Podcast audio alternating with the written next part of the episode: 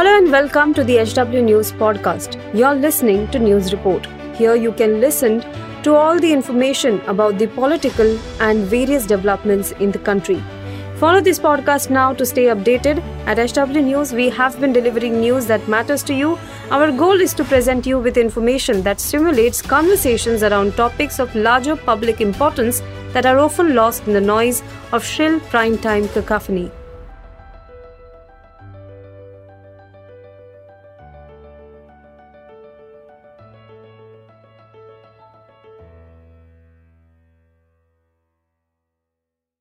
Collegium व्यवस्था के खिलाफ सरकार और सुप्रीम कोर्ट के बीच जारी शीत युद्ध के बीच, अब ऐसा लग रहा है कि सुप्रीम कोर्ट बस अब बहुत हो गया, वाली स्थिति में पहुँच गया है। और इस मसले को लेकर मोदी सरकार के खिलाफ एक्शन लेने के बारे में कोर्ट सोच रहा है। अगर सुप्रीम कोर्ट सरकार के खिलाफ इस समय कोई कार्रवाई करता है तो क्या होगा? अडानी समूह के गिरते शेयरों के बीच सरकार को विपक्ष लगातार घेर रहा है। ऐसे में सुप्रीम कोर्ट मोदी सरकार के खिलाफ कोई कार्रवाई करता है तो क्या मोदी सरकार इसे झेल पाएगी? इस वीडियो में हम जानेंगे कि सुप्रीम कोर्ट ने सरकार को अल्टीमेटम, यानी आखिरी चेतावनी देते हुए क्या कहा। उससे पहले आपसे अपील है कि इस वीडियो को लाइक करें और इसे ज़्यादा से ज़्यादा लोगों के साथ में शेयर करें। अब वीडियो को आगे बढ़ाते हैं। सुप्रीम कोर्ट ने हाई कोर्ट के जजों की प्रमोशन और ट्रांसफ़र के लिए कलीजियम की सिफारिशों को लागू करने में हो रही देरी पर सख्त नाराज़गी ज़ाहिर की है। शुक्रवार को सख्त रुख अपनाते हुए कोर्ट ने कहा कि कलीजियम की सिफारिशों पर केंद्र का निर्णय नहीं लेना बहुत परेशान करने वाला है। इसके साथ ही सर्वोच्च न्यायालय ने चेतावनी दी कि सरकार के कदम की वजह से उसे मुश्किल और अप्रिय निर्णय लेने के लिए मजबूर होना पड़ेगा। जस्टिस संजय किशन कौल और जस्टिस अभय एस ओका की खंडपीठ ने अटॉर्नी जनरल आर वेंकटरमनी से कहा कि यह हमें परेशान कर रहा है, यह बहुत ही गंभीर है, किसी भी अन्य चीज़ से ज़्यादा गंभीर है। हमें एक कठिन निर्णय लेना होगा, हमें कड़ा रुख अपनाने के लिए मजबूर न करें।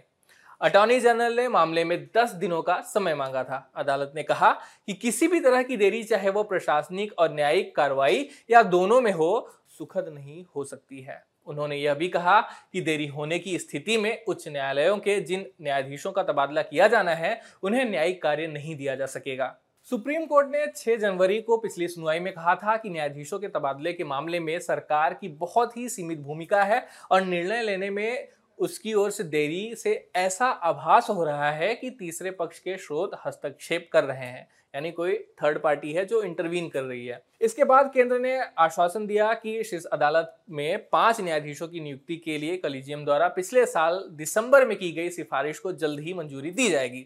अटॉर्नी जनरल आर वेंकट रमणी ने कहा कि इन पाँच नामों की नियुक्ति का आदेश यानी वारंट रविवार तक जारी हो सकता है। बार एंड बेंच की रिपोर्ट के अनुसार सरकार द्वारा आदेश दिए जाने के आश्वासन देने के बाद अटॉर्नी जनरल ने आगे कहा कि आप चाहें तो समय सीमा रिकॉर्ड न करें।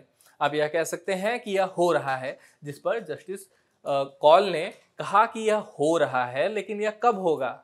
सालों से चीज़ें नहीं हो रही हैं। इसके बाद अदालत ने सरकार को 10 दिनों का समय और दिया। कलीजियम ने पिछले साल 13 दिसंबर को सर्वोच्च अदालत में पदोन्नति के लिए पाँच न्यायाधीशों के नामों की सिफारिश की थी। इनमें राजस्थान उच्च न्यायालय के मुख्य न्यायाधीश पंकज मित्तल, पटना उच्च न्यायालय के मुख्य न्यायाधीश संजय करोल, मणिपुर हाईकोर्ट के मुख्य न्यायाधीश पीवी संजय कुमार और पटना हाईकोर्ट के न्यायाधीश अहसादुद्दीन अमानुल्लाह और इलाहाबाद हाई कोर्ट के न्यायाधीश मनोज मिश्रा इनके नाम शामिल हैं। बाद में 31 जनवरी को प्रधान न्यायाधीश, यानी chief justice of India D Y Chandrachud की अध्यक्षता वाले कलीजियम ने सुप्रीम कोर्ट के न्यायाधीशों के रूप में पदोन्नत करने के लिए केंद्र को इलाहाबाद हाईकोर्ट के मुख्य न्यायाधीश राजेश बिंदल और गुजरात हाईकोर्ट के मुख्य न्यायाधीश अरविंद कुमार के नामों की सिफारिश की। सुप्रीम कोर्ट में सीजीआई समेत 34 न्यायाधीशों के स्वीकृत पद हैं। मौजूदा समय में सुप्रीम कोर्ट में 27 जजों के साथ यह सुप्रीम कोर्ट काम कर रही है। पीठ उच्चतम न्यायालय और सुप्रीम कोर्ट में न्यायाधीशों की नियुक्ति के लिए कलीजियम द्वारा सिफारिश किए गए नामों को मंजूरी देने में केंद्र की ओर से कथित देरी से संबंधित एक मामले की सुनवाई कर रही थी। अगर सरकार की बात करें तो वह सुप्रीम कोर्ट और हाई कोर्ट में जजों की नियुक्ति के लिए मौजूदा जो एक प्रोसेस है, उसके खिलाफ है। सरकार की तरफ़ से कई बार मौजूदा व्यवस्था के खिलाफ बयान भी सामने आ चुके हैं।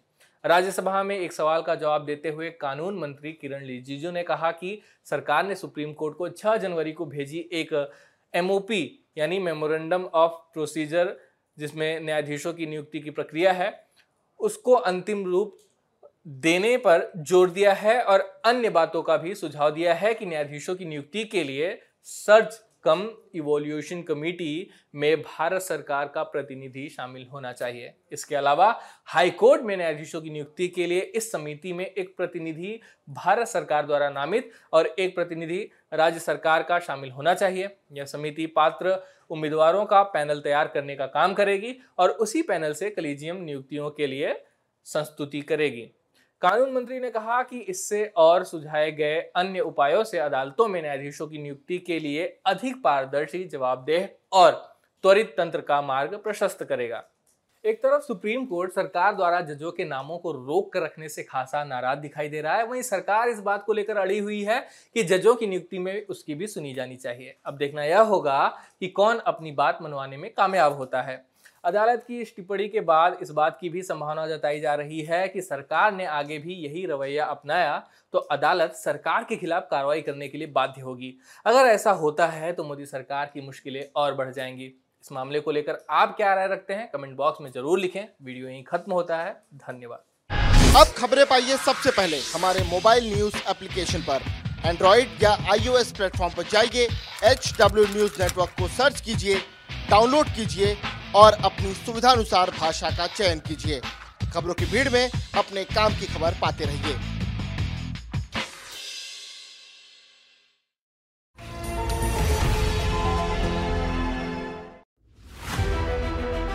If you like this episode, please rate us with 5 stars right now. HW News podcasts are available on BingePods and all other audio platforms. Also, don't miss to check out editorial with Sujit Nair from the House of HW News podcast, and we are sure you will love it too.